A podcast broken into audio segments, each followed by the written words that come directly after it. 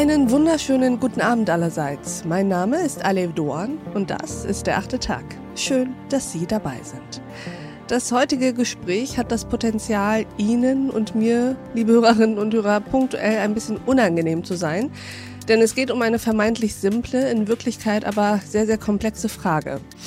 Wieso fällt es uns so schwer, gute Menschen zu sein? Was hindert uns daran, uns anständig und ja moralisch zu verhalten? Und was können wir tun, um unserem ja meist doch recht positiven Selbstbild auch zu entsprechen? Unser heutiger Gast wird uns helfen, das menschliche Tun und Lassen zu hinterfragen und zu erklären, denn als Verhaltensökonom ist es sowas wie sein Kerngebiet. Herzlich willkommen im achten Tag, Armin Falk. Hallo. Herr Falk, würden Sie sich uns kurz vorstellen?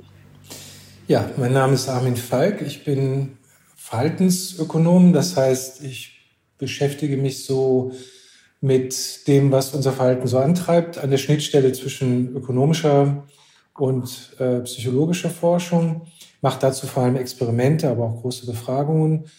Ja, und die Frage, warum wir uns gut oder richtig verhalten oder was uns davon abhält, ist eine Sache, die mich eigentlich schon seit meiner Diplomarbeit, wo ich über Vertrauen geschrieben habe, oder schreiben wollte, vielmehr interessiert. Und äh, deswegen freue ich mich sehr, dass wir das Buch jetzt besprechen und über das Thema ein bisschen ausführlicher uns unterhalten können. Ich freue mich auch sehr.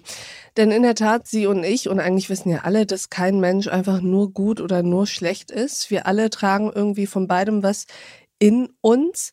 Und wir alle wollen ja meistens dann doch glauben, dass wir eigentlich ganz okay Menschen sind. Also es ist ja doch recht selten, dass man von sich sagen würde, ich bin ein grundsätzlich ein schlechter Mensch. Die meisten würden eher sagen, im Großen und Ganzen bin ich eigentlich ein ganz guter Mensch und trotzdem würde ich sagen, und das haben Sie ja eben auch erforscht, hindert uns ja vieles daran, tatsächlich Gutes zu tun. Was ist es, was uns daran hindert?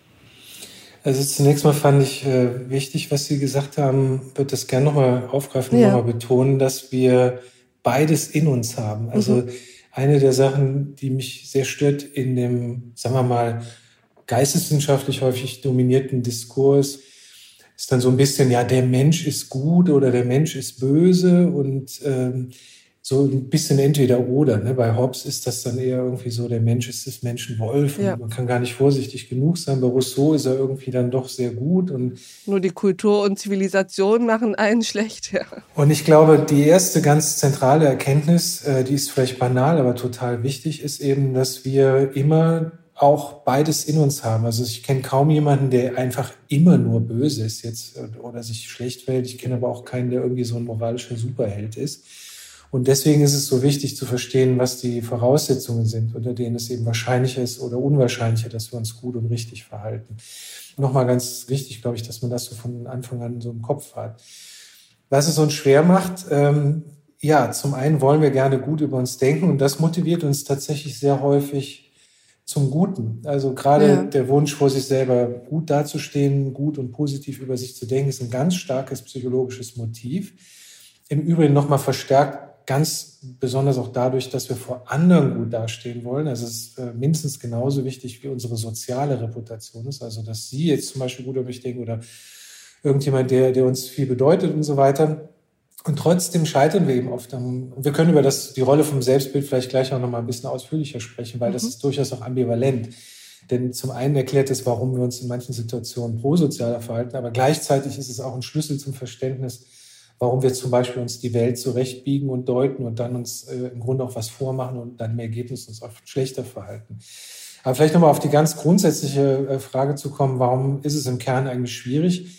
Da lautet im Grunde die Antwort sehr einfach, weil es teuer ist. Was meinen Sie mit teuer? Also es geht Ihnen sicherlich nicht um teuer im monetären Sinne, sondern teuer im Sinne von, es bedeutet viele Ressourcen, wahrscheinlich Zeit, wahrscheinlich Energie, wahrscheinlich ähm, ja sich gedankliche, emotionale Auseinandersetzungen mit der Welt, in die ich eingebettet bin. Alles von dem, ne? Mhm. Alles von dem. Kann auch Geld sein. Also ich sag mal so ein ganz prototypisches Beispiel für einen altruistischen Akt, also eine altruistische Handlung, ist ja die Spende. Ja. Äh, wenn ich jetzt zum Beispiel für ukrainische Flüchtlinge spende oder für syrische Flüchtlinge oder für die, sagen wir mal, gegen die äh, Umweltzerstörung oder gegen Klimawandel und so weiter, dann gebe ich ja Ressourcen ab. Das ist dann tatsächlich auch ein Geldbetrag. Ja. Also es kann durchaus auch Geld sein.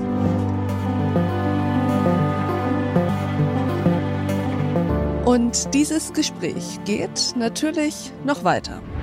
Und ich würde jetzt auch mal gerne an der Stelle was, was loswerden, nämlich dass diese, dass diese Horrorszenarien, die immer wieder jetzt auch an die Wand gemalt werden, übrigens von interessierten Lobbyvertretern meines Erachtens, warten wir doch mal ab. Die Deutschen sind vielleicht sehr viel vernünftiger im Umgang mit Energie und auch leidensfähiger, als man das jetzt so in Watte gepackt von ihnen erwartet. Insofern würde ich da mal sagen, können wir auch mal einen Gang runterschalten und sagen, gut, wenn es dann eben hart wird, dann wird es eben etwas kälter und dann wird es eben etwas schwerer. Äh, aber Deutschland wird davon nicht um, umfallen und auch nicht untergehen. Das ist auch eine Rhetorik, die mir überhaupt nicht gefällt an der Stelle. Diese Folge in voller Länge finden Sie auf thepioneer.de oder in unserer Pioneer App. Bis dahin, auf sehr, sehr bald. Ihre Alef Doan.